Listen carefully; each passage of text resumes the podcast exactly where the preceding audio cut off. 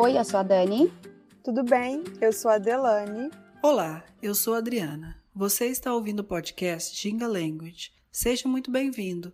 Esse podcast é um projeto independente criado por três mulheres nativas brasileiras voltada para o ensino de português como segunda língua.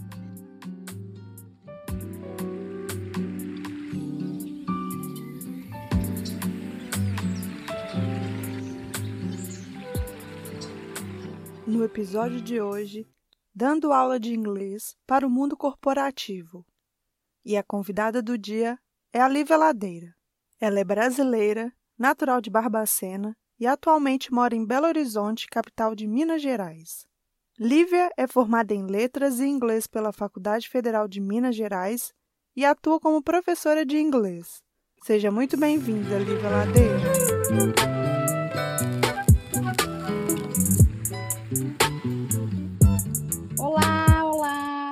Tudo bem, Lívia? Olá, tudo bem? Seja Lívia. muito bem-vinda. Oi, Lívia. Olá. Muito bem, como vocês viram na nossa apresentação, a Lívia é professora de, portu... de inglês no Brasil, né? É, e a gente vai falar um pouquinho com ela sobre, né, como que funciona, um pouco do, do, do trabalho dela no Brasil. E para começar, eu queria te começar te perguntando como que foi a sua história com o inglês, né? Por que, que você escolheu o inglês? Enfim, e como, quando que você começou a dar, dar aula de inglês? Legal. Então, eu comecei a estudar inglês quando eu tinha por volta de 11, 12 anos, na escola, no ensino regular mesmo, né? Depois, com uns 13, 14, eu comecei a fazer alguns cursos é, fora da escola de inglês, que são bem comuns aqui no Brasil, né?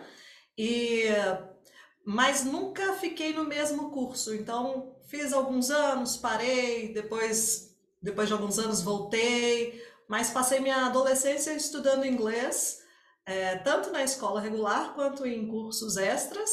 Mas eu sempre gostei muito de música, sempre gostei muito de cantar.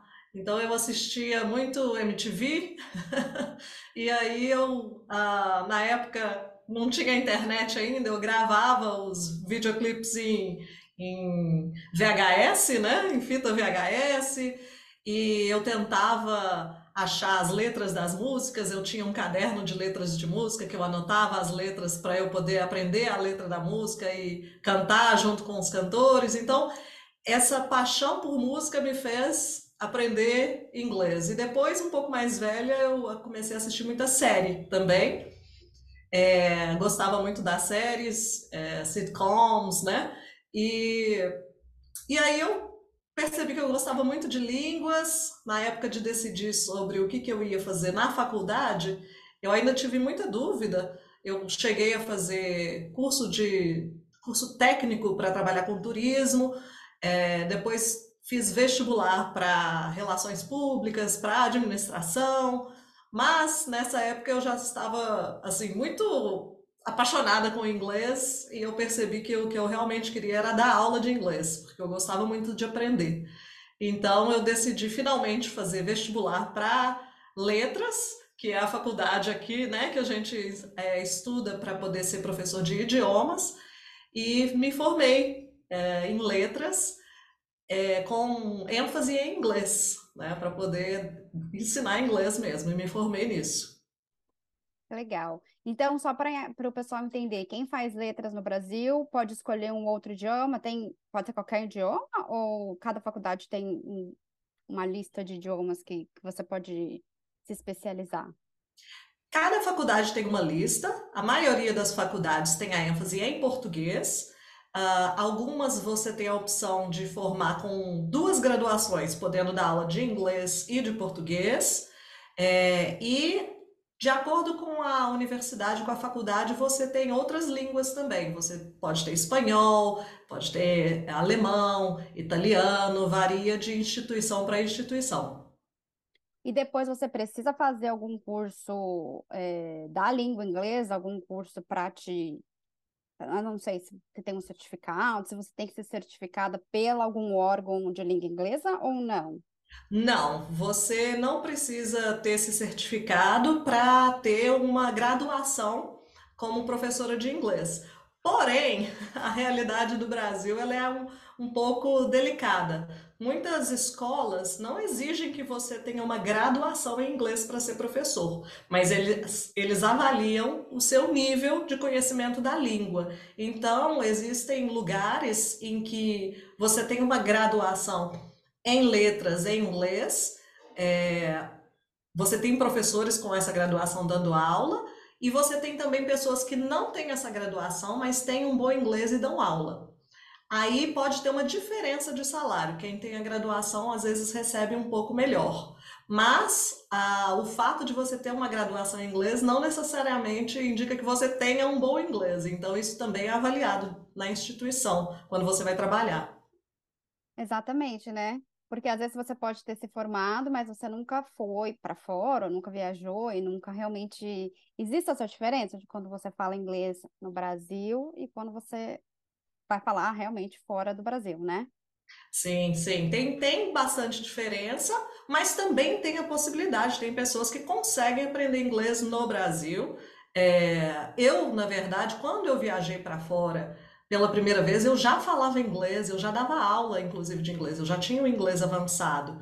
Mas a gente sabe, assim, por mais que eu não tenha tido uma vivência no exterior, eu tinha uma vivência com a língua inglesa do exterior aqui no meu Brasil. Eu sempre tive muito contato com séries, com músicas, é, então eu tive uma exposição à língua muito grande, né?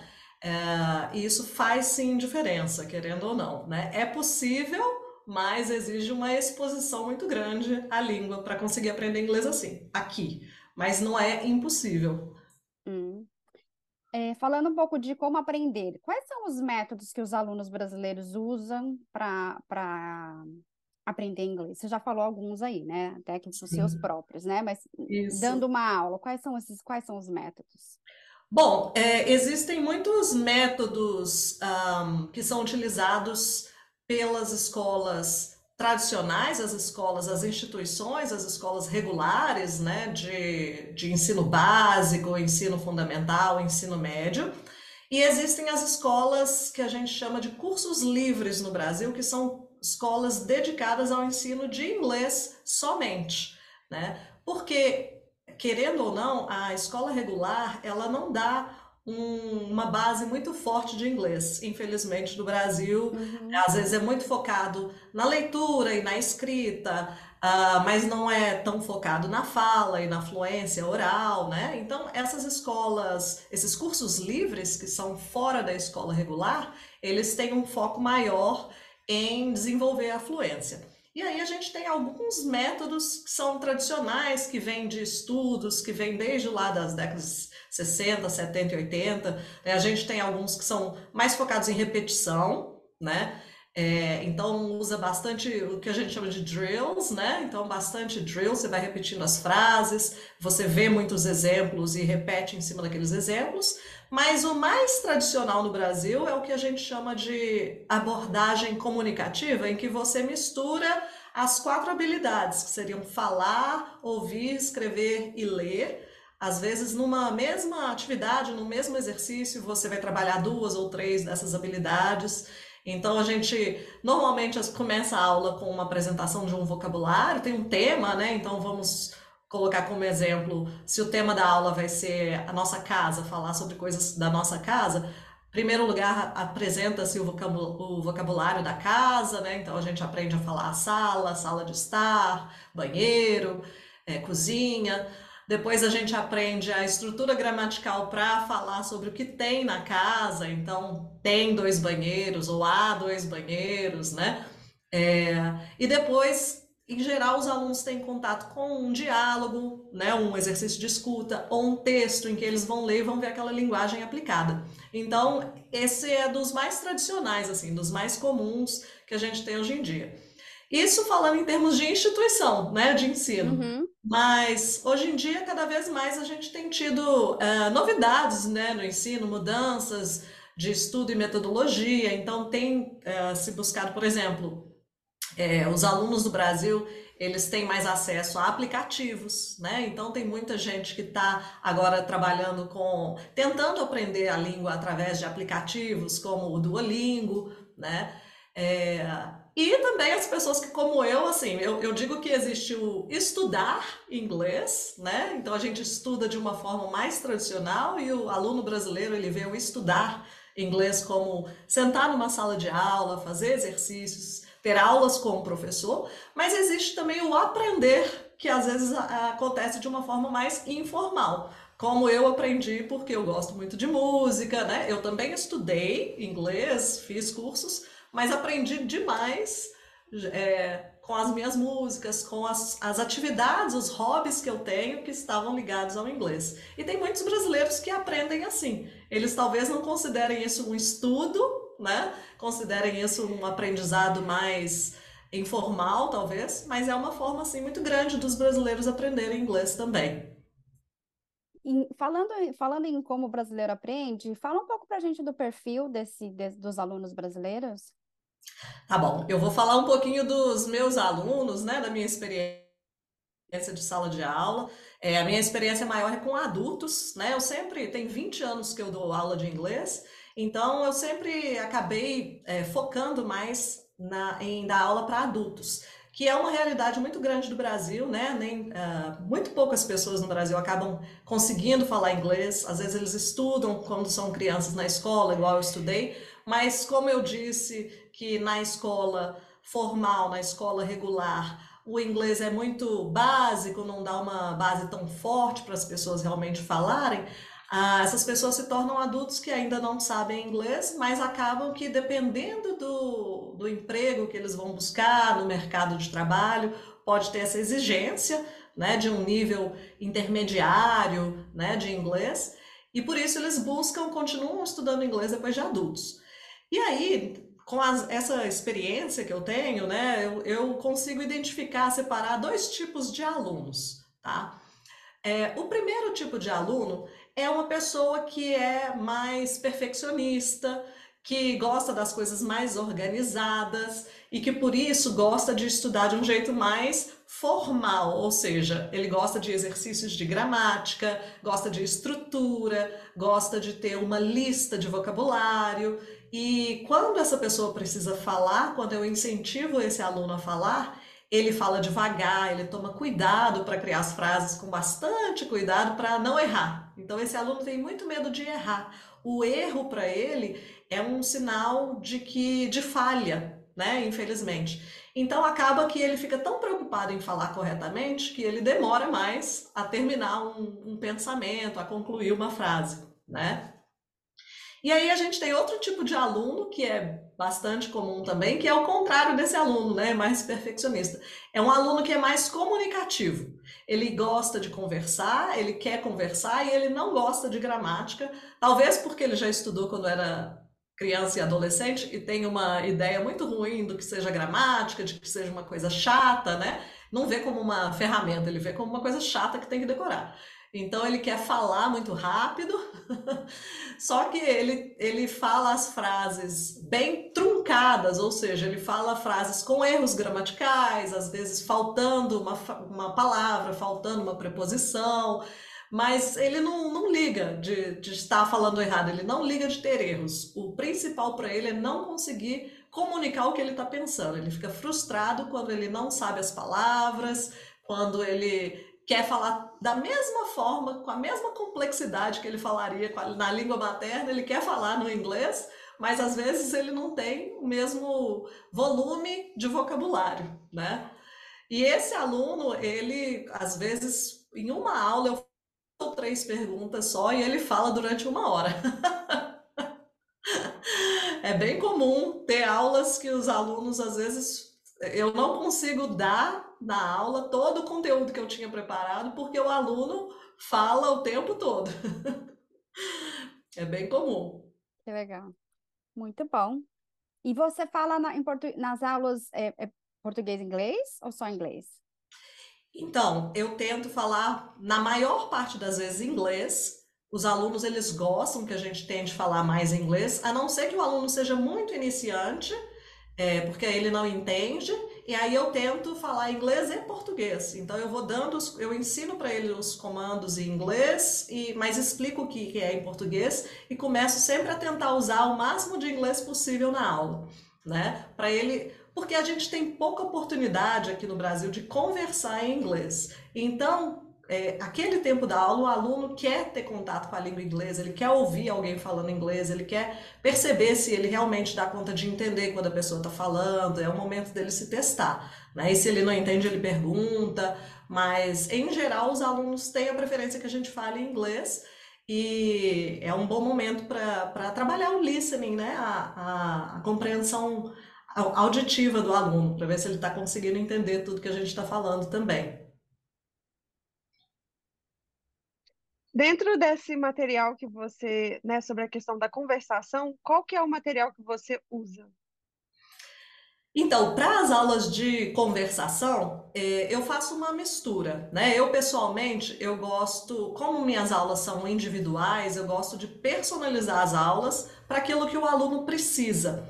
É, guiada pelo que ele precisa de conteúdo linguístico. Então, se ele está num, num no nível básico, eu vou trazer conteúdos mais básicos, mas eu sempre tento trazer exercícios de livro, exercícios mais formais para eu ensinar vocabulário, para praticar gramática, para praticar expressões, né? Mas eu também tento trazer vídeos do YouTube para o aluno ter contato com a língua real, a língua como ela é realmente usada no dia a dia. Né? Eu sugiro muito também para os meus alunos assistir séries, é uma coisa que eu sempre é, eu, eu dou para eles como atividade de casa, né? como um para casa é, assistir séries, não só fazer exercício de gramática, exercício de vocabulário, mas ter contato com a, a língua em diálogos, né? Porque normalmente uma série ela tem um contexto é, de uma situação ou em que os personagens eles estão numa, estão numa situação de casamento,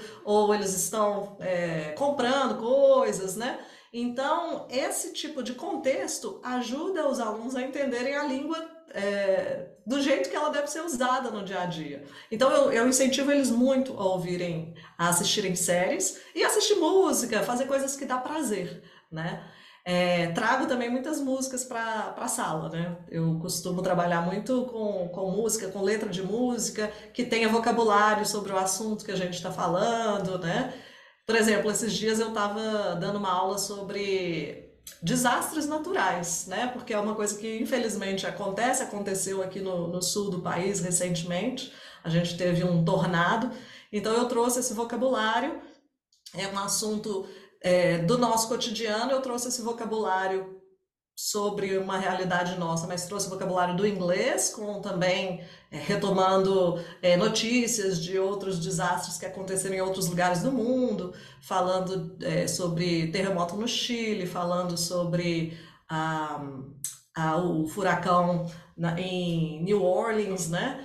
E aí, no final, eu acabei trazendo uma música do Fleetwood Mac, que é Landslide, porque tem esse vocabulário que é sobre um desastre natural, mas é como eles veem também, como às vezes a natureza é usada é, como metáfora né, no dia a dia da gente. A gente usa muito eventos naturais para fazer metáforas no nosso dia a dia. Então, eu tento fazer essas conexões todas, né, de vocabulário, gramática, é, realidade no nosso dia a dia e como aplicar isso mas sempre trazendo também um pouquinho de cultura. Agora, fora da sala de aula, como que o aluno consegue praticar a conversação? Como que funciona isso no Brasil? Então, esse é um dos grandes desafios para o brasileiro, né? Para o aluno brasileiro, o aprendiz de inglês no Brasil. Porque no Brasil, a gente não tem contato nenhum, assim, a gente não tem é, motivo de sobrevivência nenhum para falar inglês. Né? A verdade é que o inglês ele não tem uma ligação histórica e sociocultural com o povo brasileiro.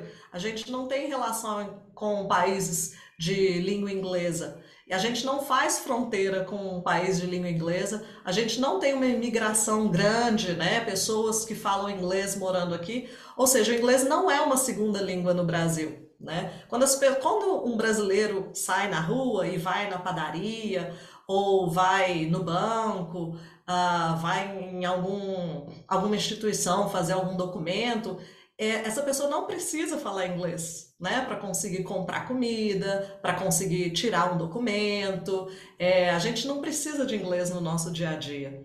Então, e isso é um dos fatores que faz com que as pessoas às vezes tenham dificuldade de praticar o inglês aqui, porque não tem com quem praticar, não tem com quem falar, né?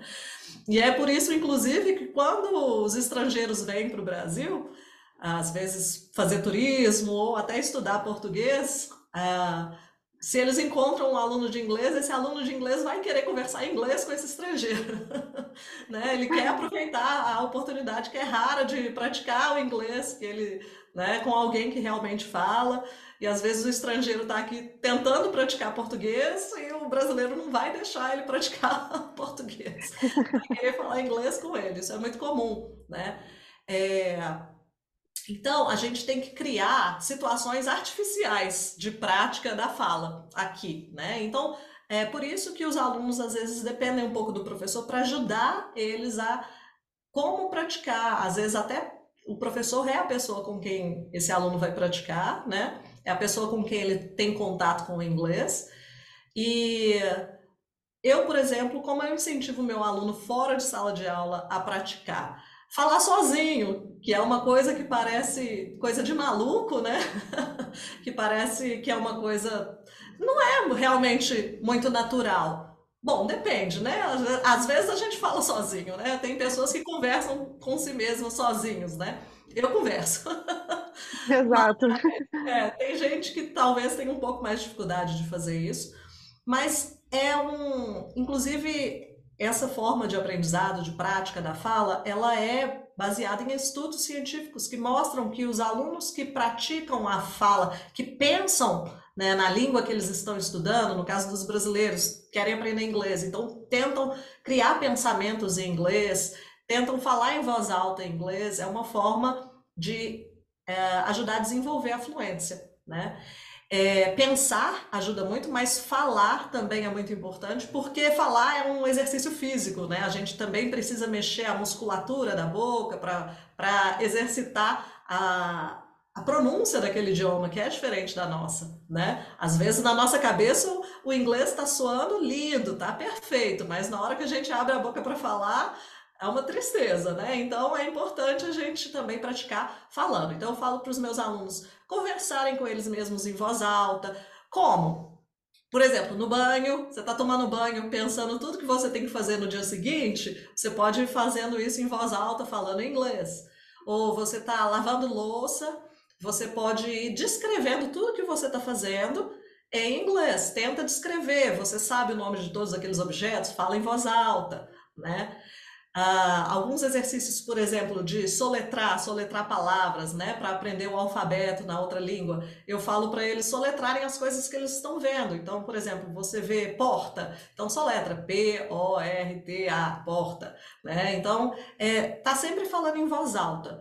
É uma coisa que parece coisa de maluco mesmo, mas quem quer aprender uma língua nova tem que é, se desafiar um pouquinho, ir além, né? Não tem jeito da gente se manter, manter a vida confortável e aprender um novo idioma. A gente tem que fazer algumas coisas que são um pouquinho fora da caixa mesmo, de vez em quando. Né?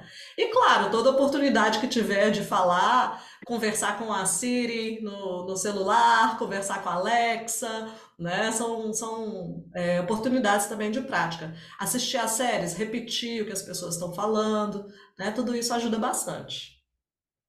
É, é, eu fui aluna da Lívia, né? Então, assim que eu cheguei aqui nos Estados Unidos, é, eu comecei a ter aula com ela e, assim, foi um divisor de águas porque ela sabe o bloqueio que eu tinha com o inglês, então acaba que vai além da estrutura gramatical, vai além do aprendizado, vai uma questão psicológica mesmo, né? De, de trazer o inglês como algo mais próximo, não um bicho de sete cabeças, né? E essa questão de falar é, em voz alta, sobre alguma coisa que aconteceu no seu dia a dia, sobre o que você quer fazer, realmente funciona, porque quando você começa a, a, a falar e lhe falta um, vocabulário, então é um momento que você pesquisa, então já entra mais um vocabulário para o seu, seu dia a dia. Então, assim, é realmente um, um dos meios muito interessantes de se fazer. Não é loucura, tem resultados. Agora vamos falar sobre a questão do estrangeirismo no Brasil. Cada vez mais temos usado palavras estrangeiras no nosso dia a dia, no vocabulário, Então, eu gostaria de saber quais estrangeirismos vocês usam no mundo corporativo no dia a dia. Então, eu falei que o português não é muito comum no Brasil, o inglês, desculpa, não é muito falado no Brasil, né? É, não é uma segunda língua, mas no mundo corporativo isso muda um pouco de figura. a história já é diferente, né? Principalmente no ambiente corporativo, que tem muitas multinacionais ou startups, né? É, as pessoas que trabalham na área corporativa costumam é, consumir muito conteúdo estrangeiro, muito conteúdo das empresas americanas, das empresas europeias. Ah, muitas das teorias de, de gerenciamento vêm de fora, né? Então acaba que esses, esses jargões, essas palavras, esses vocabulários são adotados aqui dentro das nossas empresas. Uh, alguns são uh, importantes, as pessoas precisam, né, não tem outra forma de falar, outros nem tanto. A gente tem até palavras em português para falar a mesma coisa que as pessoas estão falando em inglês, mas às vezes, porque a pessoa que está falando é bilíngue, né? Normalmente quem traz isso é uma pessoa que às vezes é bilíngue, fala inglês, fala português, leu o livro em inglês e acaba passando para as outras pessoas ali no inglês também, por ser mais rápido para falar, e as outras pessoas vão pegando aquela palavra e falando em inglês. E claro, o inglês também tem um, um quê de status, né? Então, às vezes, no mundo corporativo, as pessoas querem usar jargões, palavras em inglês para demonstrar um certo status, para demonstrar que elas têm um conhecimento. Falar, como eu disse que inglês não é muito falado no Brasil, quem fala já tem uma vantagem competitiva, e às vezes tem pessoas que usam isso como uma forma estética mesmo, de, de se sentir é, superior, se sentir mais preparada. E os outros colegas vão pegando esses jargões para se sentir parte do grupo, né? Ninguém quer se sentir excluído, ninguém quer se sentir fora, né? Quer sentir que é menos, que é menor, né? Então acaba que essa linguagem corporativa passa a ser uma forma de, de você faz parte de um grupo especial, né? É, e, e, acaba virando muito meme também, né? A gente tem aqui no Brasil, uma, a nossa internet é uma fábrica de memes, então a gente tem, eu já mandei para vocês vários vídeos de humoristas brasileiros é, fazendo comédia, fazendo humor, uh, imitando pessoas do mundo corporativo falando inglês, para mostrar que às vezes pode ser um pouco ridículo, então tem que tomar muito cuidado mesmo, né? Tem uma nuance aqui. dependendo da sua empresa, você tem que falar, não tem jeito. Mas de, se você fala isso fora da empresa, você pode virar. É, né, as pessoas podem fazer chacota com a sua cara mesmo. né? Bom, é, eu vou, eu trouxe, eu separei algumas palavras aqui que a gente costuma usar, que eu sei que as pessoas usam, que eu já vi usando, é, só que a gente não fala com a pronúncia de inglês. Os brasileiros usam essas palavras, mas elas adaptam a pronúncia para o português, né? Eu vou trazer os exemplos, depois eu vou explicar mais ou menos como, por que, que a gente pronuncia assim e não igual ao inglês, né?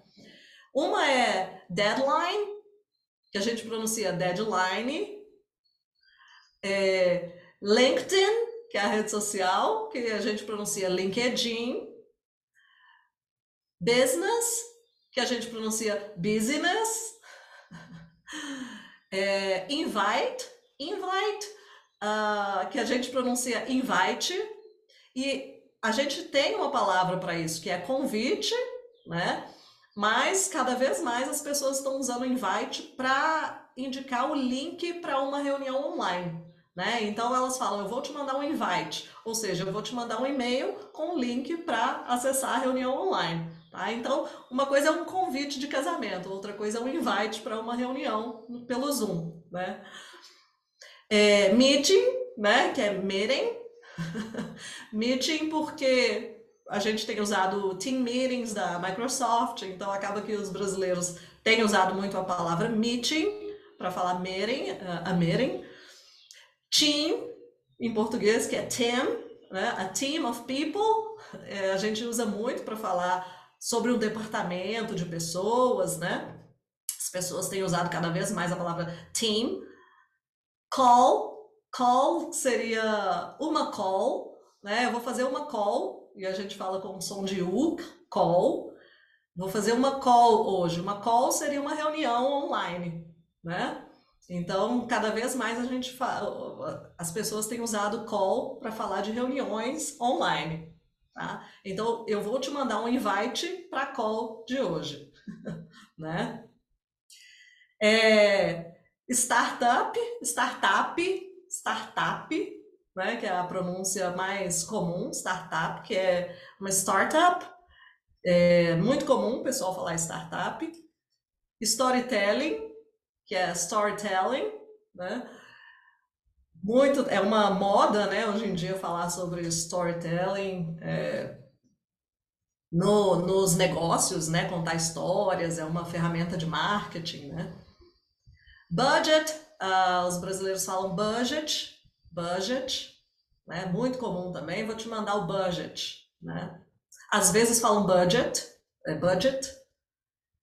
Tech, é tech, né? Like technology, uh, o brasileiro fala tech, fintech, agrotech, né? Agrotech, fintech. Job, né? Que a gente fala job, um, um job, né? Então vou fazer um job, eu tenho um job hoje. É, mindset, que é muito comum também o, o, acho que um dos mais comuns é feedback, né? Feedback. Então, vou te dar um feedback. E feedback no Brasil é contável, né? Então, é um feedback. e um que não é tão comum, mas eu tenho alunos que falam que é purchase, que eles falam purchase, né? É purchase, pur, não, purchase. O brasileiro fala purchase. Né? Então, esses são alguns exemplos de palavras do mundo corporativo que são cada vez mais usadas aqui. E por que que os brasileiros não falam né, com a pronúncia de inglês, já que são palavras que vêm do inglês? É, é importante né, que quem é de fora do Brasil entenda que, por mais que Bom, é importante que, que quem é de fora do Brasil entenda que o inglês ele não é tão comum para gente aqui no Brasil falado, não é tão comum a gente ouvir inglês em todos os lugares, né? É, a gente às vezes tem um contato muito maior com o inglês escrito, né? a maioria das pessoas, quando assiste conteúdo que vem de fora, quando assiste um filme, quando assiste uma série, é, assiste conteúdo dublado. Existem vários adultos, inclusive, que assistem conteúdo que vem em inglês dublado. As pessoas que trabalham em multinacionais, por mais que elas tenham contato com o inglês, é, quando o inglês é falado, porque a pessoa não entende, ela não costuma detectar os sons separadamente. Né? A gente tem bastante contato com as palavras escritas. Por exemplo, online, por exemplo, numa rede social, a pessoa vê a palavra escrita Facebook né? E ela não costuma ouvir essa palavra sendo falada. Quando ela ouve essa palavra falada, ela é falada por brasileiros. E aí a gente fala Facebook, né? E por que, que a gente fala Facebook?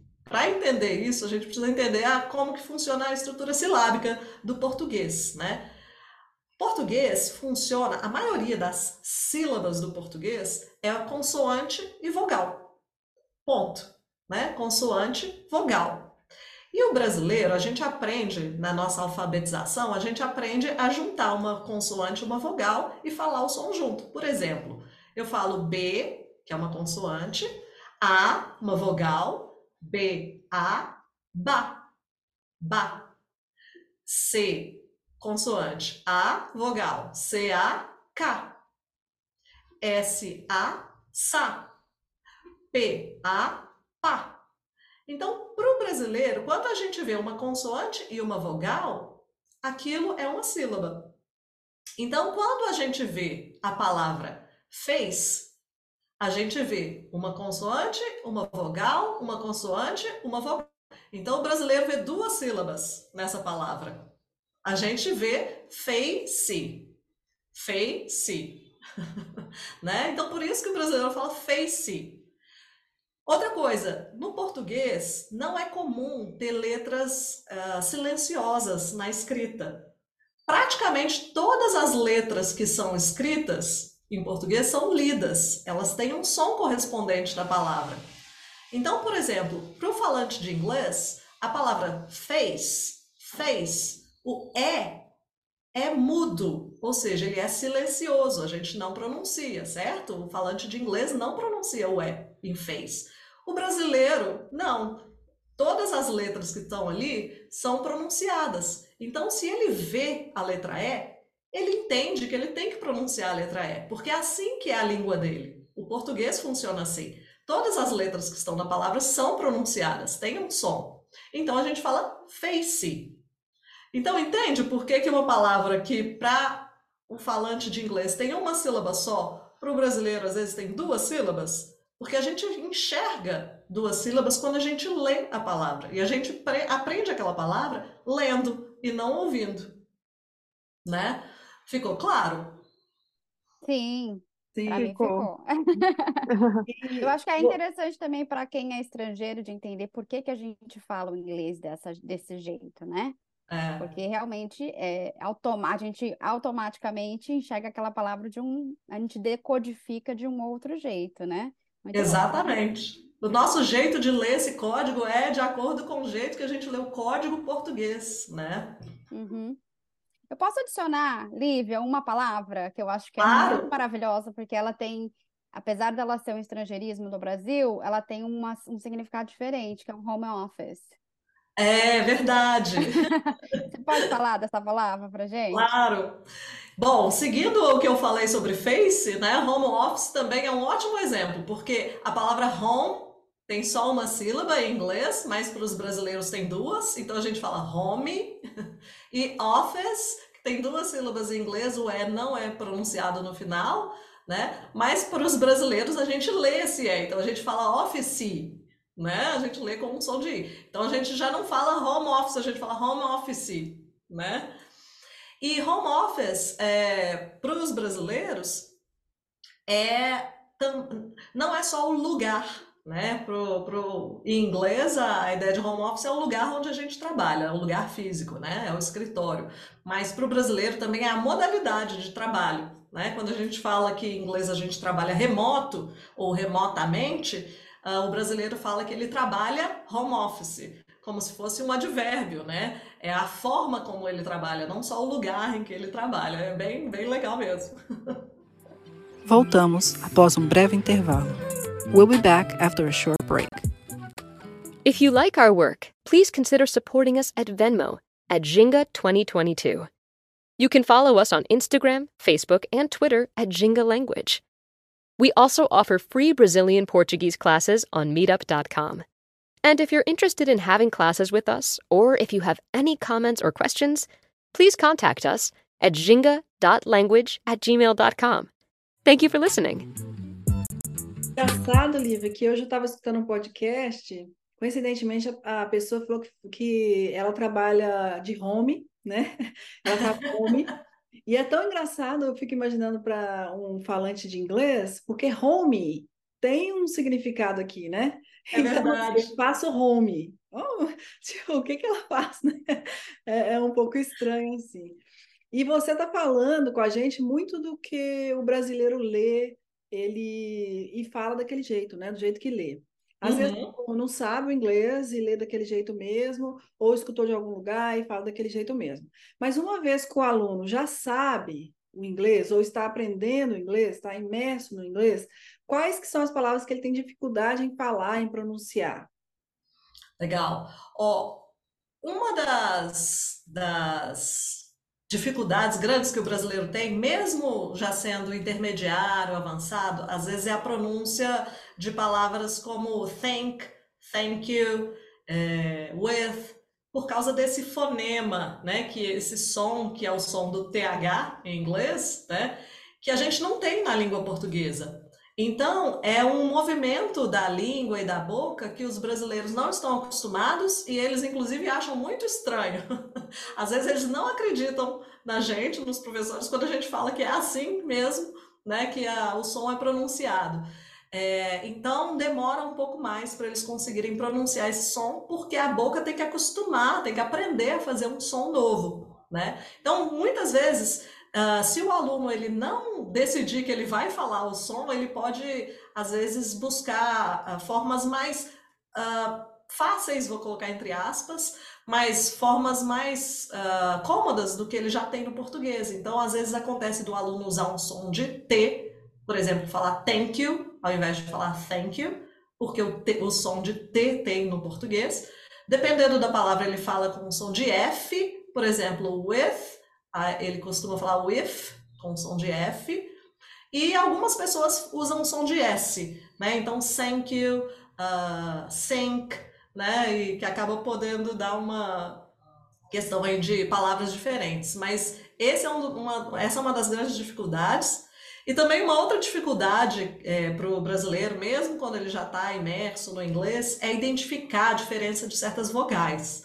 Por exemplo, o i longo e o i curto, né? Para o ouvido do brasileiro não existe essa diferença. Então, demora muito ele a desenvolver a capacidade de captar a diferença entre uma palavra, por exemplo, eat and it.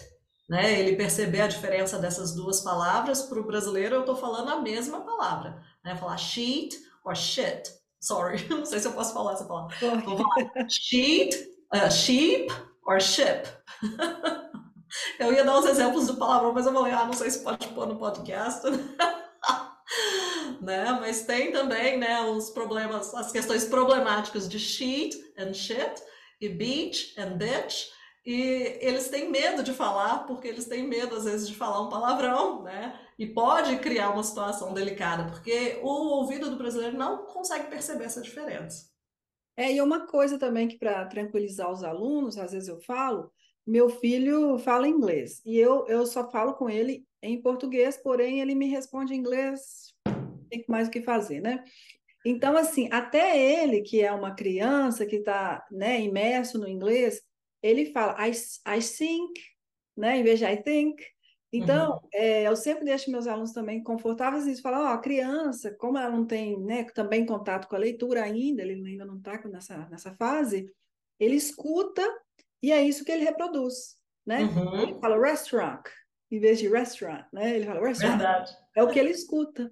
Então, a gente também, se a gente não, é, como professor, não pegar nessas questões, assim, passa, porque o ouvido escuta isso, né? É o é que é o ouvido escuta. Se a gente não ressalta isso, é o que ele escuta. Então, tem muitas palavras que ele fala que eu, né, eu ou meu marido é, ajuda ali, e aí já sai mais correto, né? Verdade. Muito bem. É, a gente falou aqui já de dicas e tal, já falamos de de quais os métodos né, que, que você usa e tal, mas também tem uma questão de relação, não é só isso, né? Tem a questão da cultura também. É a relação do professor brasileiro, ou né, o que está ensinando inglês, com esse aluno brasileiro? Qual, qual que é a forma assim, de, de abordagem entre professor, aluno? Como é que é esse relacionamento aí? Porque aqui, só te falando que aqui, quando você fala assim, ah, eu mandei o WhatsApp para o meu médico, né? A gente escuta no Brasil, você tem o WhatsApp do seu médico, né? Qual que é a relação aí de, de profissional com o, o aluno? Sim, é uma relação mais informal mesmo. a gente tem... Uh no Brasil, as pessoas usam muito o WhatsApp para é, se comunicar é, mais rapidamente e acaba que se tornou também uma ferramenta de trabalho, porque a informalidade no Brasil acaba tomando conta do, do ambiente de trabalho. Às vezes, a, a princípio, eu, como professora, posso até querer evitar ter esse contato tão pessoal nas mensagens com os meus alunos, mas você não consegue ficar muito tempo é, sem esse acesso, você acaba perdendo, porque todas as pessoas criam o hábito de se comunicar assim, então você tem, às vezes, você pode perder negócios, né? Pode perder é, comunicações importantes. As pessoas, elas usam realmente muito o WhatsApp para é, comunicações tanto formais quanto informais. E por ser um meio informal, acaba que... Ah, mesmo quando tenta se ser formal pelo WhatsApp, acaba tendo alguma coisa de informalidade, usar um emoji, né? Até empresas que usam o WhatsApp para fazer business, elas já tentam adaptar a linguagem para um ambiente mais informal, por mais que tente passar uma formalidade, é difícil. É, e isso é tão interessante, Lívia, porque quando eu dava aula para pessoas mais de, do mundo empresarial, né, em bancos, é, que tem relação com o Brasil, Banco Itaú, vários bancos que têm relação com o Brasil, é, meus alunos falaram assim: eu quero aprender um português formal, porque eu vou lidar com brasileiros e vou trabalhar com brasileiros. Eu falei, ó, então aqui a gente já tem que parar, porque assim, uma vez que eles têm contato, né, é, com, eu tenho que parar para falar com eles, ó, é, uma vez que você tem contato, tem um, seu colega de trabalho é brasileiro, a relação vai, né, de, de, formalidade vai acabar caindo em certo momento, né? Em algum Sim. momento, quando você talvez almoce, talvez está fora daquele contexto de reunião, vai, vai rolar uma informalidade. Então, eu preciso falar com esse aluno que essa ideia cultural de que no trabalho a gente é mais formal sempre, não é o caso trabalhando com brasileiros, né? E eu até falo que se essa formalidade for, às vezes até muito formal, você acaba criando um distanciamento, né? O, Brasil, o brasileiro quer amizade, quer que se sentir confortável. Eu acredito que até mesmo para fechar um negócio, né? Sim, Às vezes ele quer se sentir mais confortável. Eu, eu tenho que confiar em você, né?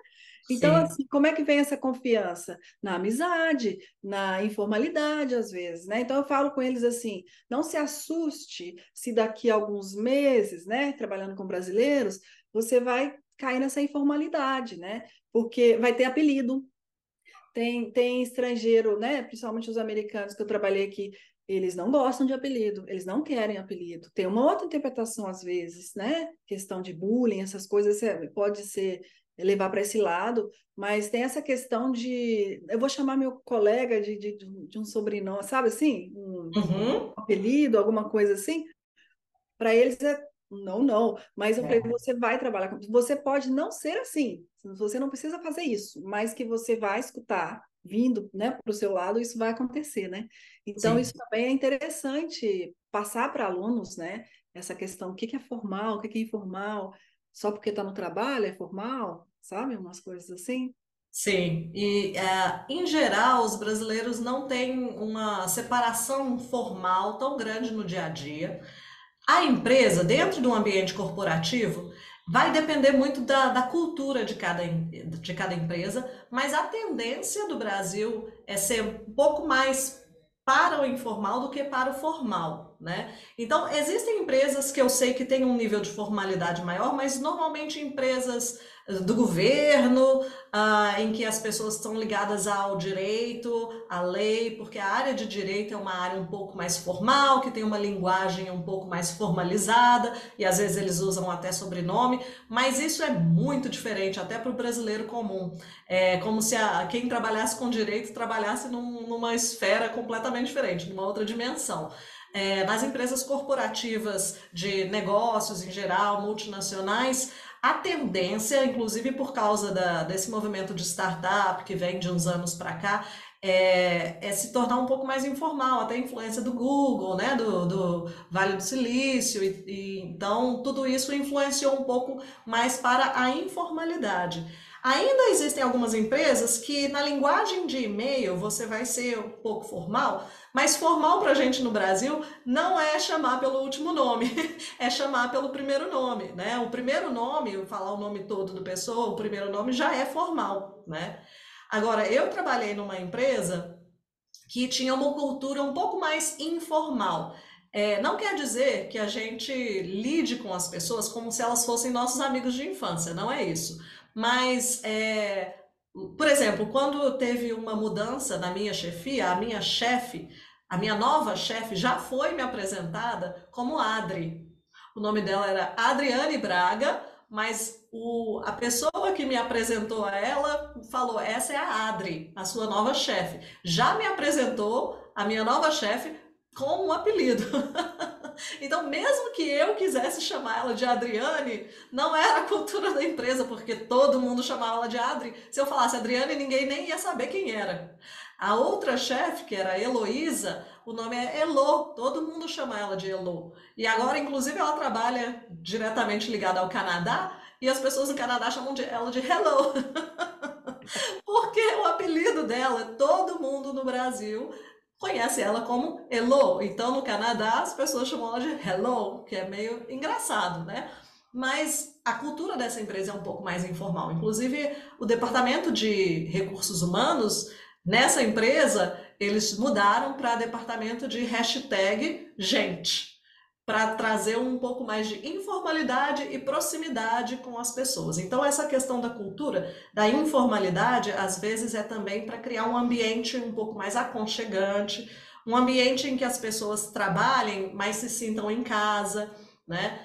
É, enfim, que aí tem a ver com a, o, que, o que o patrão espera que a pessoa trabalhe mais tempo também, e se sinta à vontade com os colegas. Às vezes, dentro de uma reunião, você pode até falar um pouco mais sério com o seu colega, mas realmente na hora do almoço, você pode brincar um pouquinho, um nível de brincadeira, ou falar sobre futebol, né, um small talk ali, é normal para os brasileiros. Né? E a gente conversa pelo WhatsApp, por exemplo, você me perguntou sobre meus alunos, né? Eu e meus alunos, a gente conversa pelo WhatsApp e querendo ou não, na sala de aula, a gente acaba criando um vínculo pessoal, né? É, eu tento manter a, um pouco de separação para poder ajudar o aluno a, no que ele precisa, mas muitas vezes a nossa sala de aula, que é individual, acaba se tornando uma sessão de terapia. Eu sei, às vezes, de, de as pessoas às vezes estão cansadas, são tristes, né? Estão cansadas do trabalho, então acabam falando sobre o chefe, falando mal do chefe para mim, ou falando mal da família, ou contando sobre os sonhos, né? Porque também a relação de, de sala de aula, a gente acaba trabalhando isso na linguagem. E na hora de conversar no WhatsApp, a gente manda emojis de beijinho, de coração, de piscadinha. Então, isso acaba sendo muito comum para a gente, né? É, e é tão interessante que quando eu trabalhei com esses alunos, eles estavam em Nova York, né? Então, os brasileiros também estavam em Nova York, esses alunos estavam em Nova York. Então, o brasileiro meio que entendia essa questão cultural. Mas tinha empresas que falavam com eles que eram do, do Brasil. Então, quando mandava e-mail, tinha muito choque cultural. Por que, que essa pessoa escreveu dessa forma? Por que está me mandando beijinho, né? Eu sou casado, já teve gente assim, você mandando beijinho, eu sou casado. Essas coisas assim, mas que não estava dentro da formalidade, até para o e-mail, né? Então, Sim. assim, ele falava, nossa, mas né, eu troquei ideia, conversei com essa pessoa por muito pouco tempo, ela já ficar, além de me colocar um apelido, já estava mandando e tal. Então, isso gera um conflito, né? Quando a gente está é. aqui é uma coisa, mas lá, é, no caso aí, é, já, já cria um certo grande bloqueio, né? Assim, em relação à cultura. E aí, mais para fechar mesmo, eu queria que você falasse assim de outras coisas, né, que você como professora, essas questões também culturais, como pegar isso, né? Você como professora é, deve ter esbarrado em algumas questões culturais que você tinha que passar para os seus alunos. Isso também eu queria saber, né, o que que você recomenda e o que que você fala com seus alunos. Ó, eu, eu, eu sou sua aluna e eu vou para os Estados Unidos, o que que eu tenho que saber, né? Uh, que é diferente que o brasileiro precisa saber. Então, quais são essas dicas? O que, que esses alunos têm que saber uh, quando encontrarem uma cultura nova? Vamos colocar aqui os Estados Unidos. Sim, é sempre importante é, entender quando você vai para um país diferente, né? E quando eu ensino meus alunos, por exemplo, sobre os Estados Unidos, sobre a Inglaterra, sobre outros países de língua inglesa, mais especificamente sobre os Estados Unidos, primeiro é entender essa questão, né, de, de dos pronomes de tratamento, que é muito comum aí, inclusive você tem que selecionar qual é o seu pronome de tratamento, né? Que é uma coisa que não é tão comum aqui no Brasil, né? Se é Mr., se é Ms., se é Doctor, né? É comum ter essas opções. É, tratar a pessoa de preferência pelo último nome, até que ela dê a autorização para tratar pelo primeiro nome, né? Ensino também eles sobre o ma'am e o sir, né? Que é muito comum aí, às vezes o brasileiro não entende o que é esse ma'am, por qual que é a necessidade dele, né? Porque a gente aqui trabalha, trata todo mundo como you, né? então, e, eu sempre aconselho os alunos a observarem, né? A observarem mais, ouvirem mais, para observarem a, a forma como as pessoas estão lidando antes de, às vezes, agirem com muito entusiasmo, com muita né, alegria na hora de conversar com os outros, porque a gente não está no nosso país, né? Então, para você não ser mal interpretado, mas também para você aprender sobre como as pessoas conversam, é, gesticulam, quais são, os, quais são os gestos que elas fazem, né? A, a, distância que você trata a outra pessoa, se encosta ou não, porque aí, por exemplo, aqui a gente é, encosta um pouco mais nas pessoas. Não que as pessoas aqui gostem, mas tem gente que tem mania de encostar. né? É, abraçar, né? Abraçar é algo comum aqui quando vai cumprimentar, né? Então, nos Estados Unidos as pessoas não abraçam tanto quando vão, quando chegam nos lugares, né? Abraçar uma pessoa que você não conhece tão bem, né? É, dar os beijinhos, essas questões, né? Então, eu falo para as pessoas ficarem tranquilas, observarem, né? Que observar é sempre bom é, antes de agir, para evitar situações indelicadas né? E sempre também é bom perguntar, eu acho que perguntar não custa, né? É, como você gostaria de ser tratado, né? Se, se tem alguma dúvida no que a pessoa falou, pedir para repetir, né? Porque isso faz parte da comunicação. Às vezes as pessoas têm medo de não entender o que o, o, que o outro vai falar, mas eu, eu falo que meu marido, a minha língua, ele fala rápido. Às vezes eu tenho que perguntar ele duas, três vezes para repetir. eu não entendo o que ele fala na minha língua. Então é normal a gente não entender o que os outros vão falar na outra língua também. Então não tem problema perguntar, falar, desculpa, eu não entendi, você pode repetir, por favor? É, não entendi o que você falou, é, repete, né?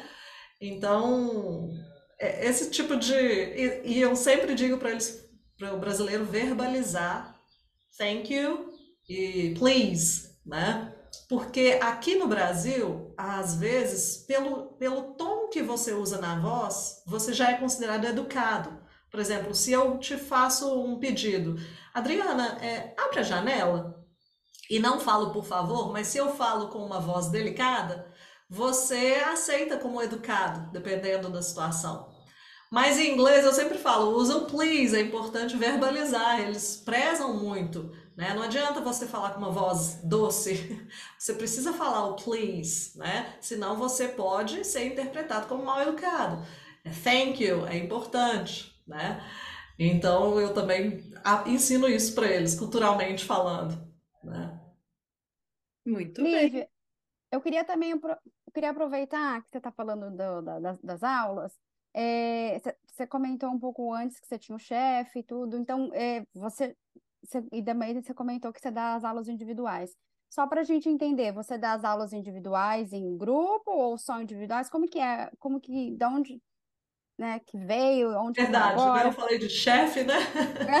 Porque teve um período da minha vida que eu não dei aulas. Eu trabalhei em uma empresa multinacional como uma representante de vendas, né? Hum. Então, nessa época, eu deixei um pouco a sala de aula porque eu queria ter uma experiência de mundo corporativo, eu também gosto muito dessa área de administrativa, eu tinha feito uma pós-graduação em administração, então foi um momento muito interessante porque é uma empresa de educação que eu trabalhei e aí eu fui representante de vendas e fazia divulgação de materiais didáticos de inglês. Então eu tinha a experiência da sala de aula, eu tinha experiência sobre metodologias de ensino de língua, e isso me ajudou a explicar as coleções de materiais didáticos. Eu ia em escolas né, e apresentava essas coleções de materiais didáticos para os professores, para os coordenadores, para eles selecionarem qual material eles iriam usar com os alunos. Então, nessa época, eu uh, trabalhei fazendo essa divulgação e tive esse contato com empresas mesmo. Que legal, e tem tudo a ver, né, com, que é. você, é. com, com, com o trabalho que você está desenvolvendo agora. E Exatamente. aí, agora você só dá aula particular ou você tem aula em grupo? Como que funciona? É, é, é só online? É presencial? Explica, explica um pouco para gente.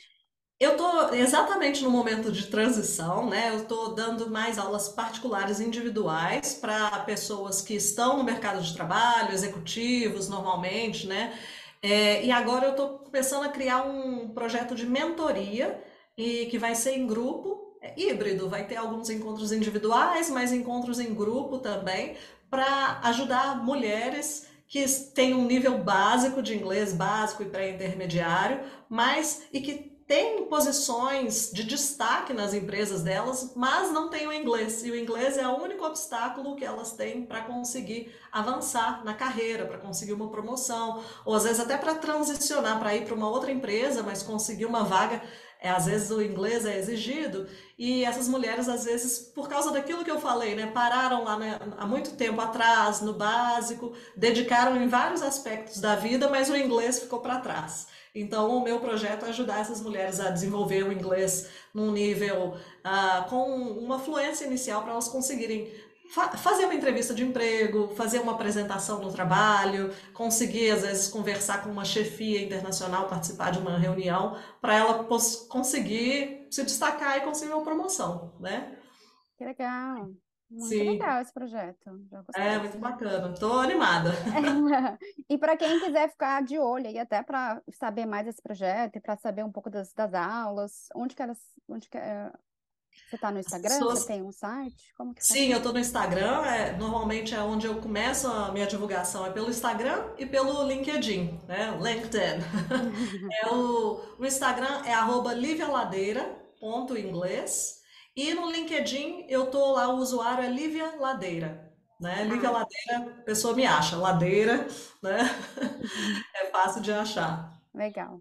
Agora eu queria fazer uma última pergunta. Agora mais é para os estrangeiros que estão escutando a gente, que estão com vontade de ir para o Brasil visitar. Você falou aí um pouco para a gente que o, o, inglês não é muito falado, né? Não é uma língua muito falada no Brasil. Se você Sim. fosse falar assim, um lugar, um estado onde as pessoas falam, existe? Você acha que existe um lugar no Brasil que tem um maior número de falantes de inglês? Ou se alguém fosse visitar, mas queria estar um pouco mais confortável de saber que ali vai conseguir falar inglês com alguém, onde que seria? Olha, lugar que eu imagino onde tem mais pessoas que falam inglês, que a pessoa vai conseguir ajuda, seria São Paulo, porque é um centro de negócios, né, mundial, então é uma cidade mais cosmopolita no Brasil.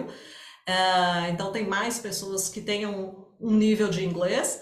E talvez no Rio de Janeiro, por ser uma cidade turística, mas não espere que todos os lugares turísticos vão ter pessoas preparadas com inglês para atender. Né? Infelizmente, menos de 5% da população é, no Brasil tem inglês fluente. Eu acredito que é, a gente não tem um dado correto, tem uma estimativa de 5%, mas eu acredito que esse número, os especialistas acreditam que esse número não chegue nem a 3%. Né?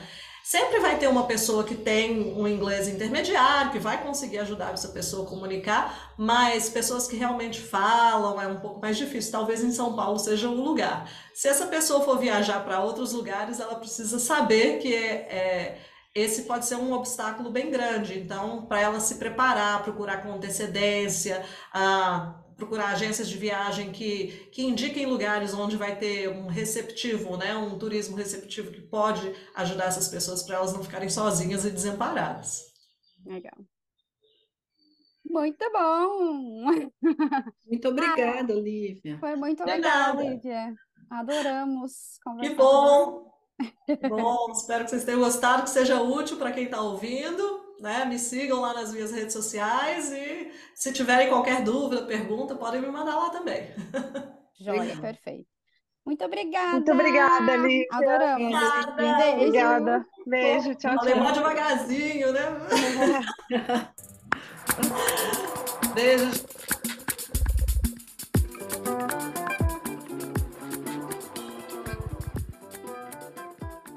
E estamos chegando ao fim deste episódio. Os links mencionados nessa entrevista estão na descrição. Agradecemos a todos os ouvintes pela companhia e pelo apoio. Se você gostou desse episódio, siga o podcast e indique aos amigos. Siga a gente também nas nossas redes sociais, @gingalanguage, porque tem muitas dicas legais por lá. Até mais, gente. Tchau!